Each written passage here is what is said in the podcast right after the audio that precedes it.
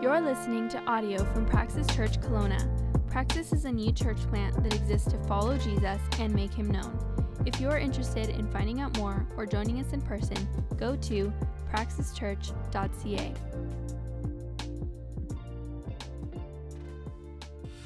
Okanagan Valley Pregnancy Care Center is a non-profit, faith-based organization dedicated to helping families facing an unexpected pregnancy, pregnancy losses, and those experiencing stress after an abortion.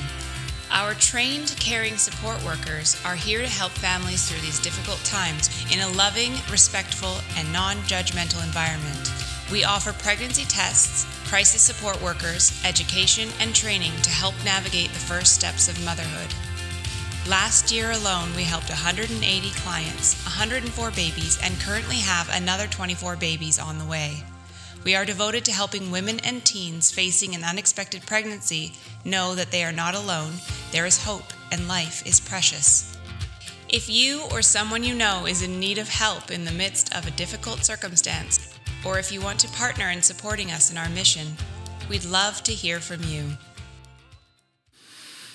Well, good morning. If I've met you before, my name is Josh, the pastor here at Praxis. Um, if this is home, you're looking at that video and you're wondering, hey, that is not the Proverbs intro video. You're absolutely right. Um, that is a little commercial that we put together the past couple weeks for Okanagan Valley Pregnancy Care Center.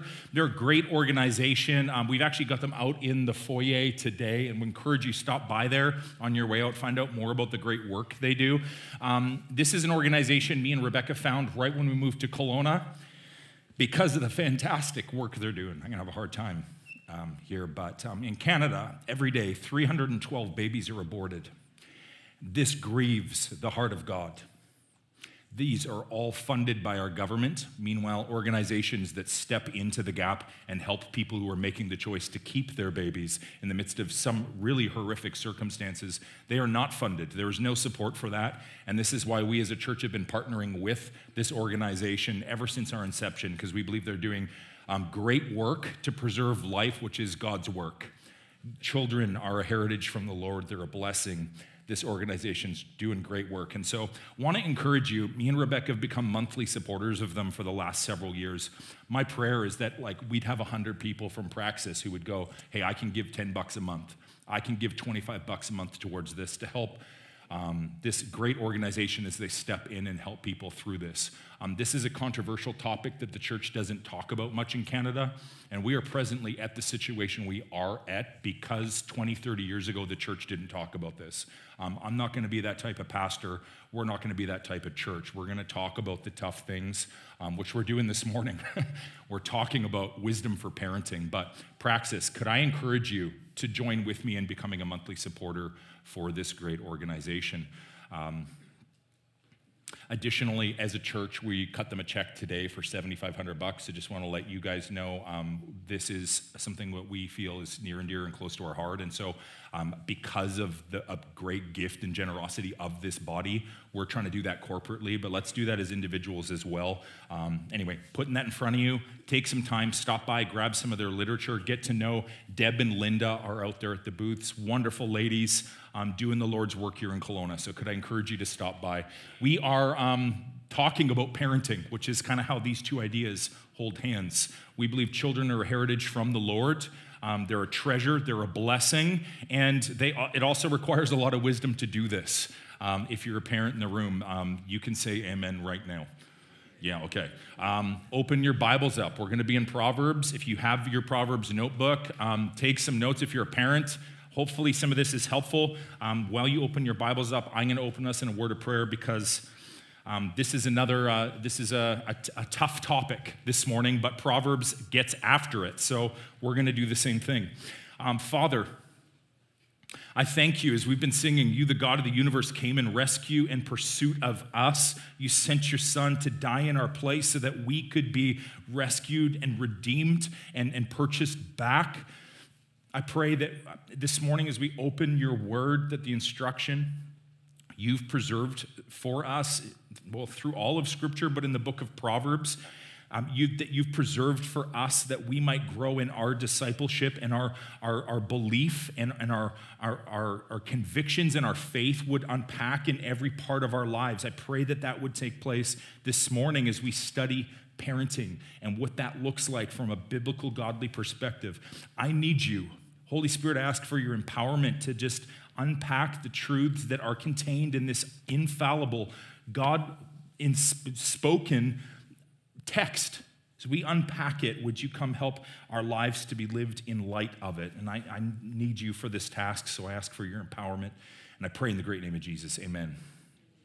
All right. I've already said it. Parenting is the hardest thing you will ever do. If you have, um, you don't, if you don't have kids, you don't know this yet. If you have uh, kids, you know this. This is the hardest thing um, you will ever do. Parenting is very difficult. It can be frustrating. It can give you joy. It can be exhausting and stressful and nerve wracking, as well as fun and rewarding, all before noon. Somehow it, it does this. It's, it's, a, it's a tough task. It, it makes you ask questions like, how did my parents do this? Right? Anyone else? You know, why is it so hard to put someone who's sleepy to sleep? I don't know. It's, it's tricky, and, and it makes us look for wisdom. It, you're like, how do I do this? Once you landed it, you're like, I don't know what I'm doing. It's baptism by immersion. That's what it is. How do I do this? So you go and you look for, for wisdom. Maybe you look to another parent. Maybe you, um, you listen to podcasts or you read books. If you have kids, you've went somewhere looking for wisdom. I would say there's no place better than the scriptures to go. So all 66 books of this that together make the scriptures, they, they have things to teach us about parenting. But possibly no book of the Bible speaks more pointedly to parenting than the book of Proverbs. Uh, it is, is, is full of great wisdom. And uh, it, so if you're here and you're a parent, this is one for you. If you're here and you're not a parent, chances are one day you will be. And, and I would just encourage you to um, think about these things now. The time to prepare is actually before you have kids. I remember when we um, found out we were pregnant with our oldest, Temperance, started reading right away because my wife had a big family and she was a nanny, but I was an only child. I had no clue what I was doing. The best thing I ever did was begin reading nine months before um, Temperance came along. And it was still baptism by immersion. So if you don't have kids now, start thinking about these things right now. Um, maybe you're through that season. There's still, I think, lots that can be gleaned from here. Proverbs isn't quiet about it, so we're gonna we're gonna dig in and we're gonna take a look at what it has to say. And what we're going to look at is three things. First is the objective of parenting, the instruction of parenting, and the correction of parenting. Now, if we're going to talk about this, though, these things, we need to take a look at the Bible, and we should begin at the beginning, which we find in Genesis 1:28. It says, God blessed them. It's after making the whole world, everything in it. God blessed them. God said to them, Be fruitful and multiply, fill the earth and subdue it, and have dominion over the fish of the sea and over the birds of the heavens and over every living thing that moves on the earth.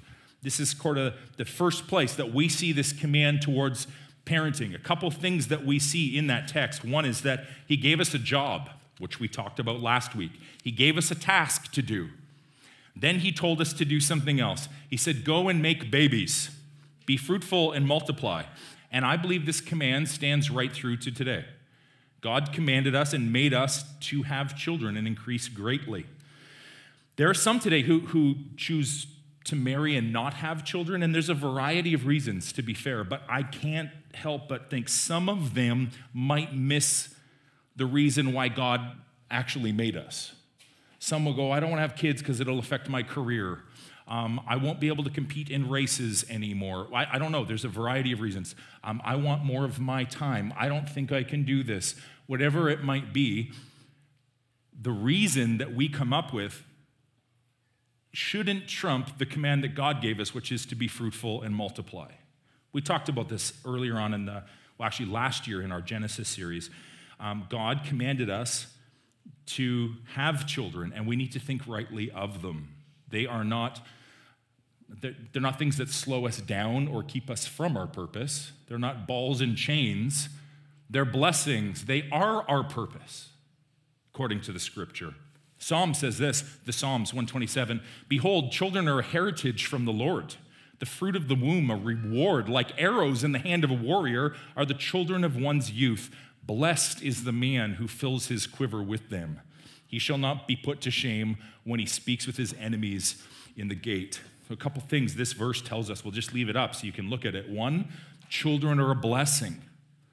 Children are a blessing, and we need to think biblically on this one. They're not things that slow us down, they don't prevent us from achieving our purpose, they are our purpose. Second thing, if you notice here, is that children are described as arrows, which is an interesting um, thing to compare them to. Children are like arrows. And as I've thought and I've meditated on this, here's what I think it's talking about is that you and I fight a battle in our lives, a frontline battle. And if we're fighting that with a sword, I think that's just through the work we do and how we live our lives. We're fighting expanding the kingdom of God here on earth. Children are like arrows that are shot over that front line into coming battles. Just like in war, the archers would shoot over the front line to take care of what's coming. Our children are these arrows that we're shooting into the future for future battles. Church, our, our, our, our children are future fighters. Our work enables us to participate in the expansion of God's kingdom in the world right now. Our children are the things that we're shooting into the future that will continue this work of expanding God's kingdom on earth. They're arrows, and the one who fills his quiver with them is blessed. Now, if we are going to raise children who outlive us, it's going to take wisdom, right? But if we're going to raise children who walk in obedience to the Lord and live out his commands in their generation, to bring the kingdom of God to bear on the world and, and teach their children to walk in, in the way and to who fear and, and love the Lord, then it's going to take great wisdom. Proverbs opens saying this Hear, my son, your father's instruction. Right from the onset, what we see is that this book is presented as counsel and wisdom to Solomon's son. It is, for all intents and purposes, a, a parenting guide for all generations that come after. We get to see how the wisest man who ever lived, apart from Jesus, was training his, his kids. Proverbs is a God breathed, divinely ordained, ordained manual on how to raise children. And as we open the scriptures and we take a look at the counsel of Proverbs, but the whole thing, what we find is this God designed, um, God's design, pardon me, for building his kingdom on earth primarily takes place through the family. God's design for building his kingdom is primarily done through the family unit. And it should come as no surprise then that God's word is packed full of verses about how to raise our kids in the teaching, training, and discipline of the Lord how we can teach and train them to do that. But before we can get into teaching and training, we need to talk about this the objective of parenting. Because if we're to design a syllabus or some training in order to get our kids somewhere, we got to know where we're trying to get them to. Or you're designing, what are you designing a syllabus for? We need to know what the objective is. And one verse primarily comes to mind when I think about what the objective of parenting is. It's in Proverbs 22. It says this train a child up in the way he should go, so even when he is old, he will not depart from it. That's the biblical objective. Our objective might be different. It might be to make sure our kids don't starve to death or fall off the roof and die. But biblically speaking, the objective is that they would train, be trained up in the way that they should go. That's the objective of parenting. Our, this language here, train up, it's in, um, kind of at the root in the, in the original language. It means to set on the right path from the earliest of days. To be set on the right path from the earliest of days. And our, our childhood years are formative years. We're shaped by them. Some of us, we're working through counseling right now because we were so shaped by our childhood years. Our childhood years shape us, they, they just do.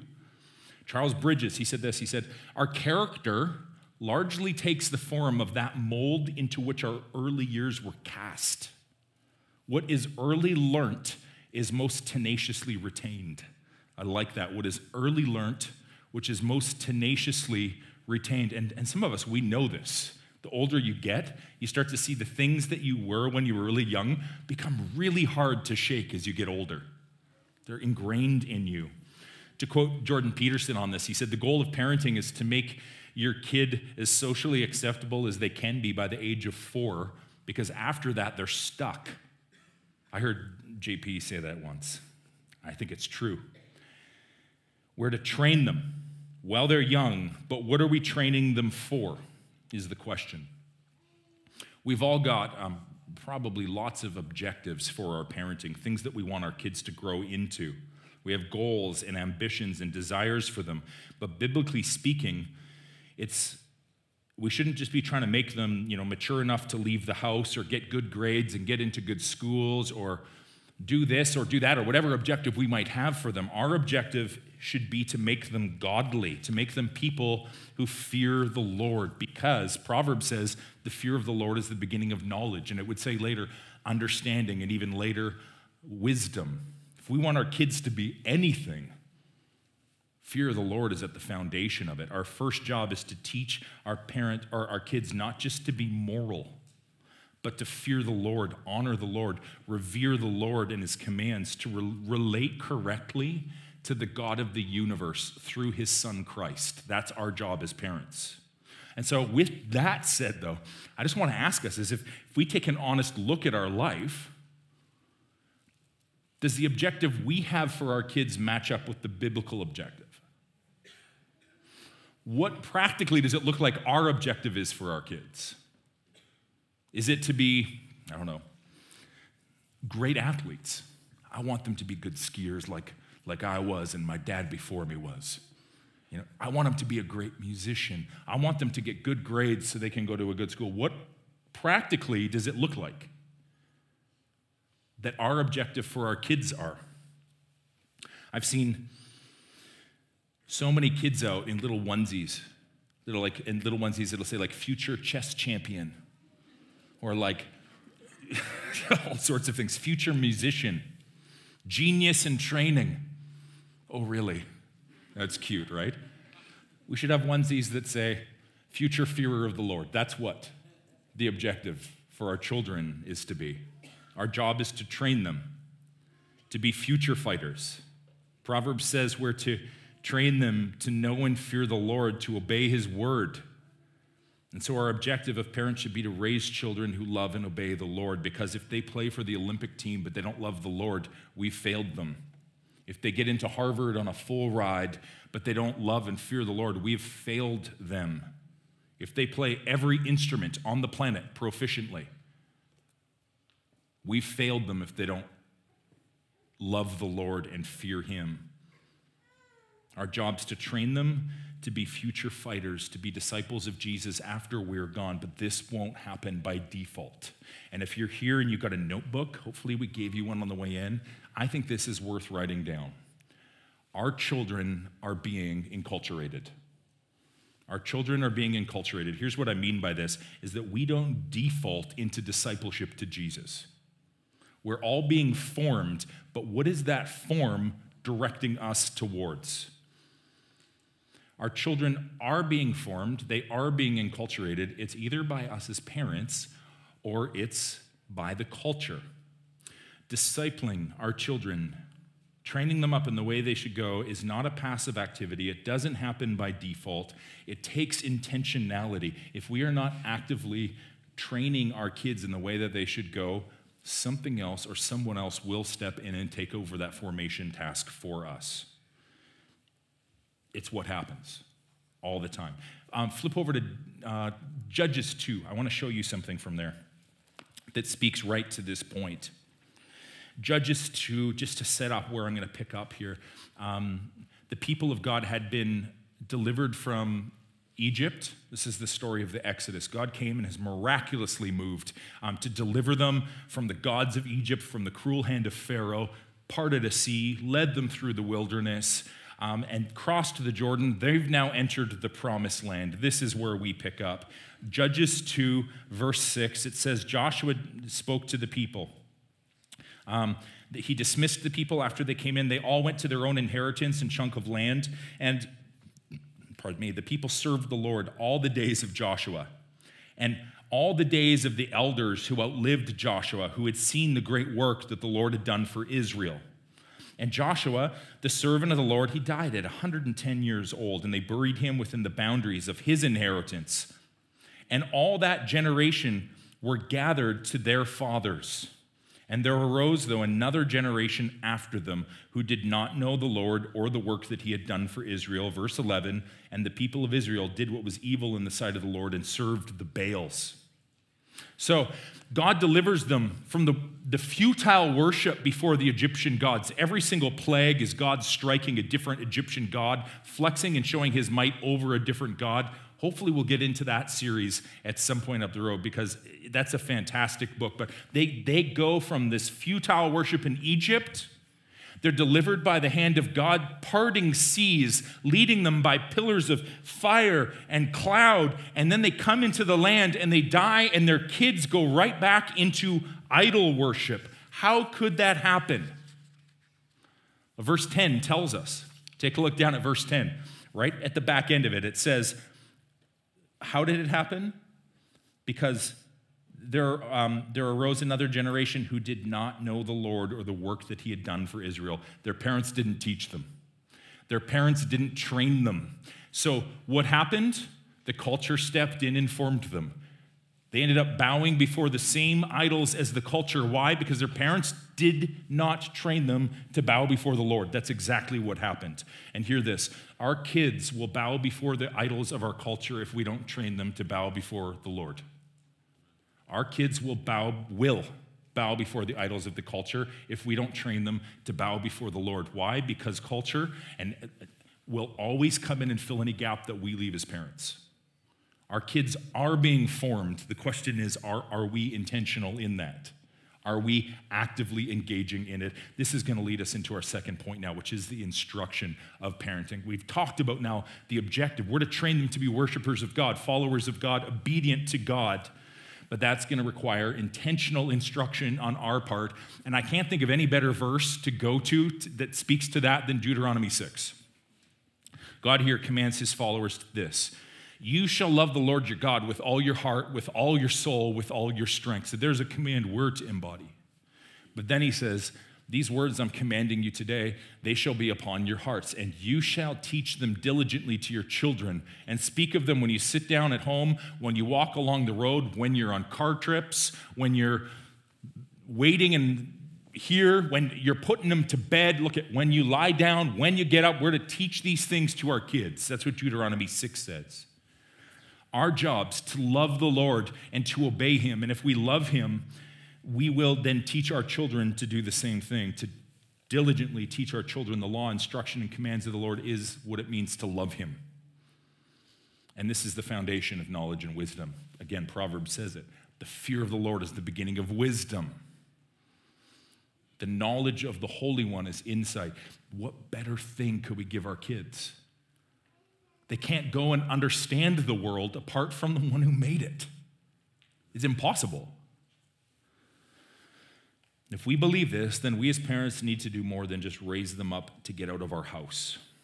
We want to train them to fear and love the Lord. We need to do more than make sure they get into a great school. Our objective is that they serve the Lord and they think rightly about the world so that they have the wisdom necessary to navigate whatever the world might toss at them that they might know what it looks like to serve the Lord with their money, what it looks like to serve the Lord and be wise with their marriages, what it looks like to think of work correctly, to guard their words. All of these things we've been talking about through Proverbs, we're to teach and train to our kids. And Solomon embodies this. He wrote a book on it. So his son would know all of these things. Likewise, should we. That's our objective, and that's our responsibility as parents, is to train our kids. And I'll say this our job as a church is to help with that task, but the church will not take that task over for you.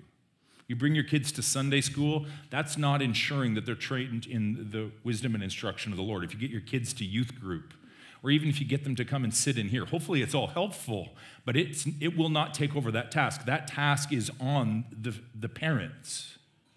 We've got a lot of resources to help with that. If you didn't know, up on our website, um, you can go to praxischurch.ca, Go to the resources tab. We've got a kids and family section with a lot of resources that we think are really helpful. They've been the ones that have been most helpful to me as I tried to figure out um, what does it look like to honor the Lord in parenting? But there is a lot of other resources that you know we could recommend for some of the specifics as well. But just want you to know we have that up there because we care. We want to help resource. Our, our kids ministry is using a, a catechism to help train kids through a set of questions so they know how to answer some of the big questions of culture. But it's not enough to just pass that to uh, uh, the, the church community. We need, to, we need to take care of that within our own families because our kids need wisdom for countless areas of life. And I don't know, none of our church staff know what your kids are going through, but parents should. We should know what our kids are going to face, and then we need to equip them for the world that they are going to face. This is what Proverbs is it's 900 Proverbs from Solomon to his son to equip him for what he saw coming. He, he saw things coming and he went, I got to write about this. I got to write about this. So he's equipped when it comes. And likewise, as parents, we need to scan the horizon and take a look. What, okay, our kids are those arrows we're shooting into the future, but what's coming? We got to equip them for close quarter combat with that for when we're gone. We need to know the issues that are coming and then equip ourselves so that we can train and disciple them. This week, I was writing that and I just got severely convicted, I was thinking about the things that are coming culturally for my kids and going, how, uh, what am I not seeing? One of the things I mean, that really just began to hammer home for me is the need to train our kids in logic. Just the rules of logic, because our culture has divorced itself from it. And if you know logic, a lot of things just do not pass the sniff test. So I bought three more books kids' books on logic. I have a couple that I've already worked through, we've worked through with our kids, but we got a couple more because I think this is such an essential thing. They need to know their word, but they need to be able to smell some of the garbage that's coming down the line too. And some of it, if you have just a basic understanding of logic and your mind turned on, it, it, wouldn't pass the sniff test. And so it's something I'm trying to do with my kids. And, and doing these types of things, viewing what's coming and equipping them for them, hear this, it's holy work. That's holy work. That's disciple making. That's what we're called to do. We're to train them to obey the Lord. And, and Proverbs gets to this. Solomon says, My son, keep your father's commandments, forsake not your mother's teaching. And oh man, I want to be like this. I want to be able to train my kids in such a way that I can point back and go, Remember what I taught you. I mean, I don't know if I'm going to write a book with 900 Proverbs uh, might find some time to do that yet. We'll see. But that, that's the sort of legacy we want to leave for our kids instruction on what it looks like to obey the Lord so they can draw back on that for the rest of their lives. Because if we train them to be great students, but don't train them to think biblically, we failed them. If we train them to throw a ball, but don't train them to think biblically, we failed them. If we train them to do this or that, but do not train them in this. We've failed them royally. We, we need to train them to fear and obey the Lord. Because Proverbs says this Whoever despises the word brings destruction on himself, but he who reveres the commandment will be rewarded. We need to train our kids to revere God's word and listen to his instructions for a couple reasons. One, for fear of consequences. One day, we are all going to stand judgment before the Lord and give an account for our obedience and our disobedience. We want to equip them for that day. That's a more important thing than your university entrance exams. One day, our kids are going to stand before the Lord, and so will we, and we want to equip them for that day. So we need to warn them of consequences, but we also train them in the word for another reason, which is to point them to joy, because with obedience, in obedience to the Lord is the greatest joy. We should want that for our kids. It's these reasons that we're to teach and train our kids in the word of the Lord. And if you take a look at, at the word of the Lord and the commands that he gives us, kind of at the very beginning, there's 612 of them in the Old 613 in the Old Testament, but the most famous, the 10 commandments, the fifth of those commandments is this it's to honor your father and mother. So, if we're going to teach our kids to obey the Lord, we also need to teach them to obey us. And if they're disobeying us, they're, they're disobeying the Lord. If your kids don't obey you, they're, they're not obeying the Lord and they won't go on to obey the Lord. And that's dangerous. But notice here that there's a promise in, in obedience. It says, Honor your father, father and mother, that your days may be long in the land that the Lord's giving you. There's a promise that's spoken to kids. But then Colossians, it actually picks up on the same thing. So it tells children, obey your parents in everything, for this pleases the Lord. But now it goes on to give a command to fathers in this task. Um, it speaks to fathers because fathers are the spiritual head of the household. And just as when God came down and, and, and confronted Satan and Adam and Eve in the garden, he came to Adam and spoke to him because he was the head. He was the one responsible. Fathers, we wear a, a burden where we will give in a greater account to the Lord over the stewardship and discipleship of our families. And so, this is why I think Colossians says this to fathers. After telling, look at this, children, obey your parents in everything, for it pleases the Lord. Now it says, fathers, don't provoke your children, lest they become discouraged. Other translations say, don't exasperate your children. Don't kind of just wear them down, don't embitter them. Your kids are to obey you, but don't wield that brutally. Don't rule over them like a tyrant. They should know you're loving them. And I, I mean, that is convicting as a father. I don't know about anyone else in the room, but sometimes my obedience doesn't line up with that.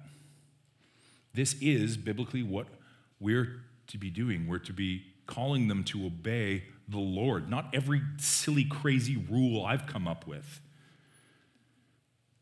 Yeah, they need to obey that. But it's not about my power kicks. It's not about domineering. It's about forming them into wholehearted disciples of Jesus. Now, I'm going to say something important here that might be counterintuitive somewhere. Maybe haven't thought of this before. Our goal in parents in calling our kids to obedience is, is, is not just to change their actions, but to change their hearts. We're not just trying to change our kids' actions to be obedient, we're trying to change their heart to be obedient. Proverbs, it says this it says, above all else, guard your heart, for everything we do flows from it. If you were with us a few weeks ago when we talked about words, we talked about how out of the overflow of our mouth, or out of, out of the overflow of our heart, our mouth speaks, pardon me. So it's what's going on in our heart kind of bubbles out and comes out of our mouth. Here it's saying the same thing. Everything we do flows from our heart. Now, it's great if you can kind of clamp your mouth and not say everything that's going on in your heart, but it's still going on in the heart, right? And so the goal is that our heart gets transformed. This is what I'm talking about. It's not just to deal with the actions that come out, it's to deal with the source of it, the heart. It's out of the overflow of our heart that these actions spring. And so our goal as parents isn't just to treat external actions, because the heart isn't transformed through treating external behaviors alone. We need to do more than just come up with some religious rules. That doesn't change the heart. Actually, many re- religious people miss this because religion misses this. Religion makes things about external actions rather than the internal state of the heart. But remember, Jesus rebuked the, re- the religious people of his time for this very thing. He called them whitewashed tombs. Externally, you look so perfect, but inside, you're just full of dead man's bones. You've got all your poop in a pile externally, but internally, there's a mess. That's what he's trying to deal with. We're not just concerned with outward actions, we're concerned with the heart. And now, catch this, okay? Bribing your kids with rewards if they'll stop certain behaviors doesn't take care of the heart. It might actually just cause them to become more selfish people. Oh, okay, well, I'll obey them and I can continue to get what I want. You're, you're, get, you're feeding the wicked heart to control the external actions. It's not taking care of the heart. Giving time notes. Same thing. We'll teach a child to adjust their behavior to avoid consequences but still doesn't deal with the rebellious state of the heart that led them towards disobedience in the first place. If we want to get to the heart of the issue, we need to get to the heart. We need to help them see what's happening in their heart when, I don't know, when they steal from their sibling, when they hit their sibling, when they disobey us. What's going on in the heart? And guess this, this is the question of all of Christian discipleship. It's always what's happening in my heart, not just what's happening through my hands. This is what we always need to be asking ourselves. What's happening in my heart when I lie about how many hours I've worked at work? What's happening in my heart when I'm lusting? What's happening in my heart when I'm talking trash about that person? What's happening in my heart when I'm doing this? They're different things, but they're connected. If we want to get to the heart of the issue, we need to get to the heart, and this is going to lead us into our third point, which is the correction of parenting. Correction, discipline. Um, this is a contentious topic outside the church, but also inside of the church. Some of you, I can see you holding your breath already. The reason um, I think this has become such a contentious issue is that culture holds a different view about the human heart than the Bible does. Um, most of us are too young. I certainly am to remember when this first kind of came into vogue in our culture, but uh, within the last hundred years, a number of different people have begun to speak to what the human heart is actually like. Um, way back, a guy named Benjamin Spock wrote a book to parents um, that spoke very differently about the human heart, more in line with what Maslow and his hierarchy of needs said is that, hey, we're all good inside, but there's these external things that kind of cause us to act certain ways. So you can take care of people just by meeting all their external needs. Because at the core of it, our heart is good. That's what culture teaches. So um, we're good. Follow your heart. Listen to your heart. Look within. This is the messaging of our culture. But the Bible says something different. It, it doesn't say that at our core we're good, but rather the Bible says that our heart is desperately wicked the entrance of sin into the world changed our human hearts, and actually now we're all affected by it. And if we were to follow our hearts anywhere, it would fall, we would be following it straight to hell. The Bible commands us to deny ourselves rather than confirm or um, affirm and indulge every desire. Paul says this in, in 1 Corinthians 9. He says um, that in order to obey God, he disciplines himself. He disciplines himself because his heart wouldn't naturally take him where he wants to go. He needs to control his heart, in other words. He disciplines himself. And likewise, so we all need to be doing that. We need to be disciplining ourselves. But if we're a parent, biblically speaking, we also need to be disciplining our children, meaning helping them see where their heart is taking them in a wrong direction. We do it to ourselves, but we're also to do it with our kids. Um, and this, this is a, a, a, has been a bit of a culturally weird idea. It's become a bit foreign, and even in the church, to look at things this way and look at discipline this way. But as of late, it seems that uh, more professionals, more secular professionals, are acknowledging this very same thing, acknowledging that behaviors do need correcting.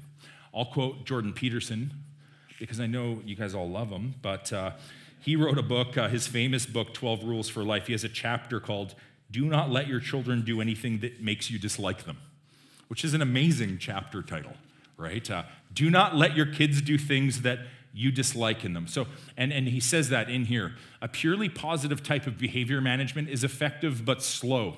We should train our kids through positive reinforcement, but negative reinforcement is valuable and needed as well. So, a secular guy, know, some of you are like, is he on the cusp? Um, is he a Christian? We don't know. I think he's writing as a secular here, though, and he says negative reinforcement is valuable and needed as well. Um, Peterson writes every parent should reward good the good things in them that are to that are praiseworthy qualities. My kids got a great work ethic. They're creative. We should praise those things. But they've also got some qualities that are not praiseworthy, that are going to bring them harm. We should correct those. And, and I, he's quite in line with what the Bible is saying in that regard. I'll give you an example. Um, my, one of my daughters, I took to a wedding that I was officiating years ago.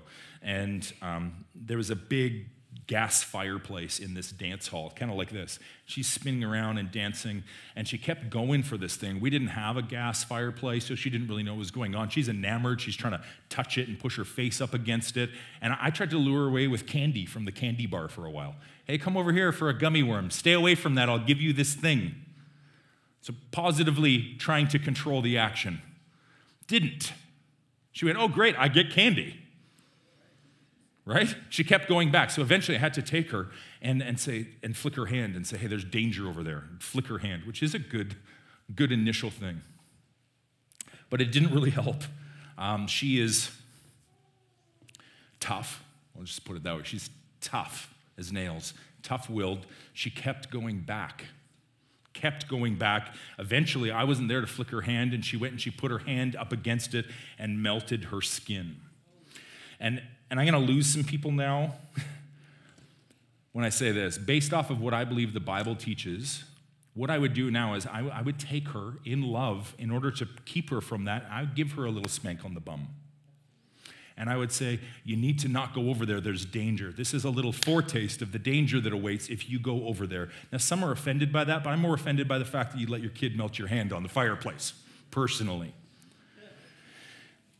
This is the idea behind biblical discipline is we're saving our kids from future pain, from future consequences. Near-term consequences like touching the fire, but also future consequences, eternal consequences that are come that come by way of disobedience. There's real hazards, and this is a loving action to, to keep them from, from heading for a lot more pain in this life and next. And Proverbs has a lot to say about this style of, of um, correction, discipline. Proverbs 13. So many verses I could quote. I'll give you a bunch though. Those who spare the rod of discipline hate their children. Those who love their children care enough to discipline them or correct them or warn them. That's what you can read when you think of discipline. Those who don't do that hate their children. Those who do it they do love their children, they care enough to discipline them. Now, I'll acknowledge, okay, some have used this verse to justify atrocity, beating, abuse, and I, I, just cannot emphasize enough the Bible does not support that. It does not sanction, it does not promote the physical abuse of children. Many here you have seen or been, um, like myself, uh, you've, you've seen this exercised in terrible ways either against others or yourself. Discipline that's done in anger because something annoyed the parent, because the parent was angry. So the child gets beat on by whatever's in the parent's hand. This is not what the Bible is talking about. It's talking about lovingly disciplining our children, correcting them, guiding them to save them from future pain and eternal pain. The rod refused here is not what we think of when we think of rod. It's not a shower rod, it's not a big stick. This was a thin little flexible thing that would be used. So you're not beating your kid, you're using something to correct them. It would be, you, the child would be struck on their, the fleshy part of their bottom, and it would inflict a sting, not a welt, not a bruise, to correct them and warn them with a small administration of something that is coming when the kid isn't listening to the correction that's already been given out. Now, some have seen abuses and pulled away from any form of corrective discipline that includes a physical form because they think that this is, you know, the only way that discipline can be done is in anger. And so they think that any, you know, any corrective discipline is, is wrong. And so the only thing you can do is kind of positively affirm. This verse says, uh, failing to discipline is not only in loving, it, ignoring direct disobedience can actually make a child vulnerable to an ongoing spirit of rebellion in their heart. It can allow that to grow and grow and grow in the child because it's never been addressed or corrected. Failing to discipline fails to warn the child of the danger associated with disobedience. And just as it would have been, I mean, less painful for my daughter not to touch the fire by way of corrective discipline from my hand rather than the fire, so too are the tough lessons of life better learned from the loving discipline of our parents than from the brutal retribution that comes by way of life teaching it to us. Some of the lessons my mom failed to teach me because I outgrew her when I was like seven. I learned painfully in other ways. The lessons I didn't learn here, some of them I'm still learning, and I wish I'd learned them, but some of them I learned brutally. And if I would, I mean, been corrected by way of a loving spank, correction of sun form, I mean, it could have saved me jobs. It would have saved me so much heartache, so much embarrassment. And literally, in my case, it would have saved me punches that I have taken to my head. I, in hindsight, the discipline seemed tough as a youngster. I wish I'd learned more of it. I wish I'd had more of it. Anyone else with me on that? Wish you'd been disciplined more when you were young because it is so hard to learn. It's way easier to learn at three or seven or 10 than 30 and 40. It's so, so hard. There's a saying it's easier to repair, or sorry, it's easier to train children than to repair broken men. So true. These things are ingrained in us. And I look back and it was unloving to not train me in some of these things because, I mean, we're all learning lessons by, by life. It's just easier to learn them in this small corrective place at the beginning. The timeouts I got, they didn't work. Going to my room didn't work. I see many people today that use this technique. Um, I was out with my kids yesterday. I took them to the science center in Vernon, and seeing this parent going, If you don't listen, you're going to have to sit on that chair for a few minutes. Guess what? The child didn't listen. They didn't listen before, they didn't listen with that either, because the parent doesn't follow through on it. Okay, if you don't listen and come back here, I'm going to put you on that chair. Still doesn't come. I'm going to count to five. Five, four, get to the end, they're still not listening. I'm going to come over there and pick you up. Okay, picks him up, puts him on a chair. But he doesn't stay on the chair either. He didn't listen to you at the beginning. He's not going to listen to you then either because he knows your words don't mean anything. Why would he listen to you when you put them in timeout if they don't listen to you before? Proverbs 23, it says this Don't withhold discipline from a child. If you strike him with a rod, he won't die. He won't die. Okay, you're going to train him. In fact, through discipline, Proverbs actually says you might prevent him from death. Proverbs 29, it says, The rod and reproof give wisdom. So it actually gives us something. It doesn't take something away, it gives dignity, future dignity. Gives wisdom, but a child left to himself brings shame to his mother. A couple things here. Notice some of the most profound, pronounced lessons that we learn in life come by way of difficult circumstances. Some of us, we've learned that. The school of hard knocks. Some of you went to university and you're still taking your master's there. Hard knocks impart deep lessons, right? This is true. And small discipline, um, the small discipline of instruction is far less severe than the University of Hard Knocks.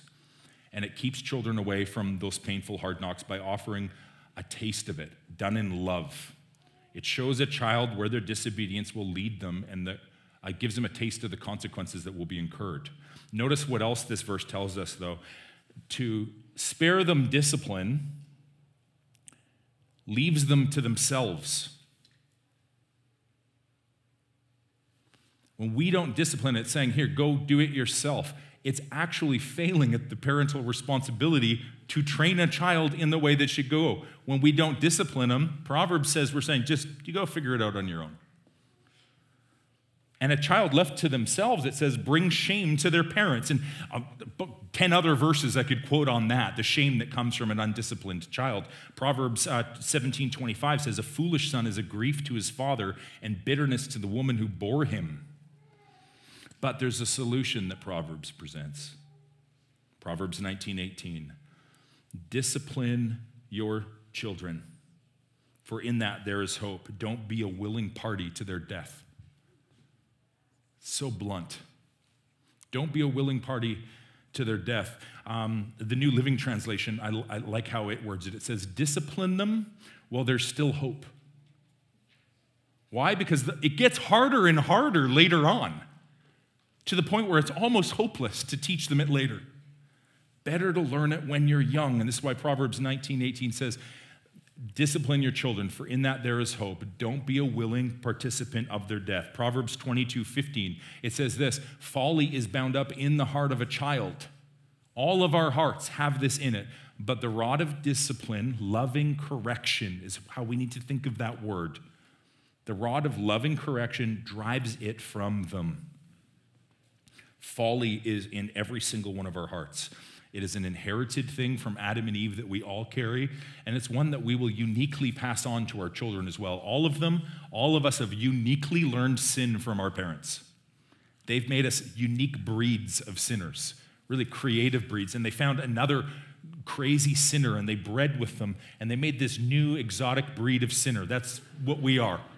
And we need to correct this sin in our hearts. And this is the goal of discipline that our children would learn to obey God and that they would recognize their own sinful hearts and that they would go to the Lord with them. Because that's what discipleship to Jesus is, right? We go out into our day, we come to the end of it, and we go, oh man, look at how I sinned. And then at night, we bring this to Jesus, we confess our sins, and he forgives us. And we get better and better at this. This is the pattern of discipleship. Notice our sin, confess our sin, repent of our sin, receive forgiveness for our sins. John says it if we confess our sins, he's faithful and just to forgive us. This is, this is what discipleship to Jesus is. And our, our correction, our discipline is meant to help with this. Hebrews says, all discipline seems painful rather than pleasant, but later it yields the peaceful fruit of righteousness to those who've been trained by it. Our kids will not turn into disciples of Jesus by default. It will take intentional training and discipling um, and disciplining by us as parents. This actually, this Hebrews verse, if you read around it, go read Hebrews 12 this afternoon or this week. It talks about how God doesn't spare us discipline. And if God didn't discipline us, it actually says we would be illegitimate children. If you remember back to Genesis last year, there's all sorts of stories there where God came and disciplined individuals according to their sin. Why? Because he's committed to them changing to our discipleship, to uh, them being, to all of us being conformed in the image of his son Jesus. So much in here. I, I am just kind of scratching the surface of a really big topic, but these verses, I think, compel us to action in a few ways. First is this is to honestly answer what is our objective for our children? What does it look like our objective is for our kids? What do our kids think success looks like? It has to be teaching them to fear and obey the Lord. Second, I think, piece of action this calls us to is to scanning the horizon and looking and going, what's coming for my kids? And if they are that arrow that's being shot into the future battle, how can I equip them to do battle when that comes? That's going to take work and effort, but that is the call of parenting. We're here, we're to pray daily, your kingdom come. They are the agents that are going to be doing that when you and I are long gone. Last thing is that we need to think biblically about disciplining our children. Proverbs 29 17, it says, Discipline your son, he will give you rest, and they will give you delight the culture around us would tell us we're crushing our kids through discipline, but the Bible says differently. It says that we're actually training them. And I, I want to call us as a church to think biblically on discipline. Go read, see what it has to say. And I'm just scratching the surface of a really big topic. And I know as I do, there's all sorts of questions, maybe some pain points that are coming up. Um, this can be the start of a discussion. If you have things you want to talk through, um, you can email Cole no, me or Keith would love to chat with you. As well, I want to commend a resource. This one here is a fantastic book that I'm reading for the second time with Rebecca right now, um, maybe the third actually. Before we had kids, we started reading this book. It is an amazing, amazing resource that dives into in a lot greater detail than I can do in 40 minutes, it's probably more like an hour this morning I've been yakking. But this is a great resource. I couldn't commend enough. If you can't afford that book, I want to buy that for you because I think it's such a valuable resource. But you can get that on Amazon as well. We've got links to that up on our site. And you can Google, and there's literally YouTube like um, conferences that the, uh, Tedd Tripp and his brother Paul Tripp have done on this topic. So you can go listen to somebody else talk about it for more length if that's more your style, if you're not a reader. Um, I know a lot of people today are functionally illiterate, but I think as Christians we should, we should be reading. If you don't read, you are functionally illiterate, but make use of that skill. Grab that book.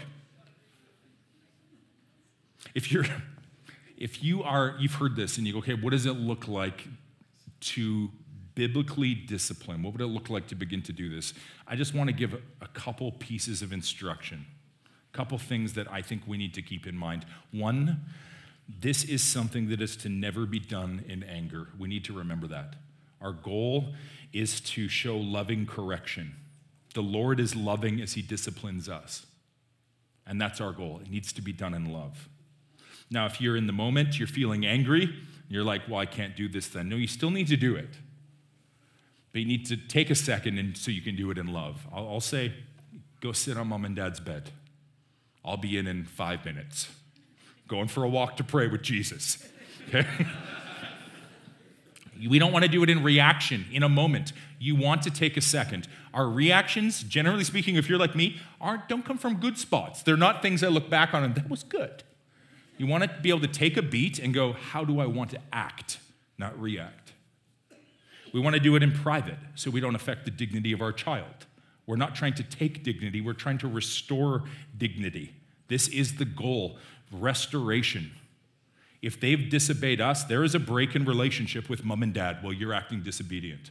I want to restore you to right relationship within our family. If you've disobeyed the Lord, guess what? There's a break in relationship with you and the Lord. Sin dishonors God. If you're walking in a pattern of disobedience, you are not in right relationship with the Lord. And so we need to, just like we do every week here with communion, we come forward, we examine our hearts, we find our sin, we confess it so we can be restored to right relationship. First John tells us if we confess our sins, he's faithful and just to forgive us. We're to train our children to do that where our goal is to restore them to right relationship with us and the Lord. And then we're to conclude in prayer so that they see the objective of this. And I, I can't tell you the number of times we've sat down and we go, Do you understand why you're, you're going to be corrected? Do you understand why we're here? Because I did this. Yes. What's going on in your heart? Why are you stealing from your sister? Jesus shares everything with us. God's given his son to save us. We need to be like Jesus. Then they see this, and do you see what's going on? And I help them. I'll actually even put verbiage to prayers so that they learn how to do this. Jesus, forgive me for hurting my sister. Help me to be like you. Help me to trust you. Help me forgive my, my, my sin. Help me to have an obedient heart that trusts you. That's our catchphrase. Help us to have an obedient heart that trusts you. Thank you that you've forgiven my sin. I want to train them in that because that is all of life as a disciple of Jesus. Acknowledging your sin, confessing it, asking for forgiveness, and then thanking God that you are forgiven. That's harder to do when you're older. That's the goal of our parenting. And this is the goal of really all of life as disciples. I want to I want to conclude differently. I want to ask us to stand. The band's to come up. And I want to do two things in response to this. To the parents in the room, I want to just pray that God would give us grace to raise up these future fighters. But I want to pray as well as we're training our kids to examine their hearts. I want to just pray for all of us and lead us in a prayer of confession because if you're here and you're breathing, you've come in from your week having sinned. Um, First John says, if you if anyone says he's a, uh, he hasn't sinned, he's a liar, and the truth isn't in him. And so here's the truth: you've sinned this week. You've sinned against the Lord, and, and maybe you haven't had the time to confess that to Him yet, I want to ask you to just take a minute and do that and then search your heart, confess your sins, then come take communion. We'll have couples down here at the front or in the middle. Come and take this and remember, He's faithful and just to forgive you because He died for your sin. He's already paid for it. And there's forgiveness available if you come and confess your sins.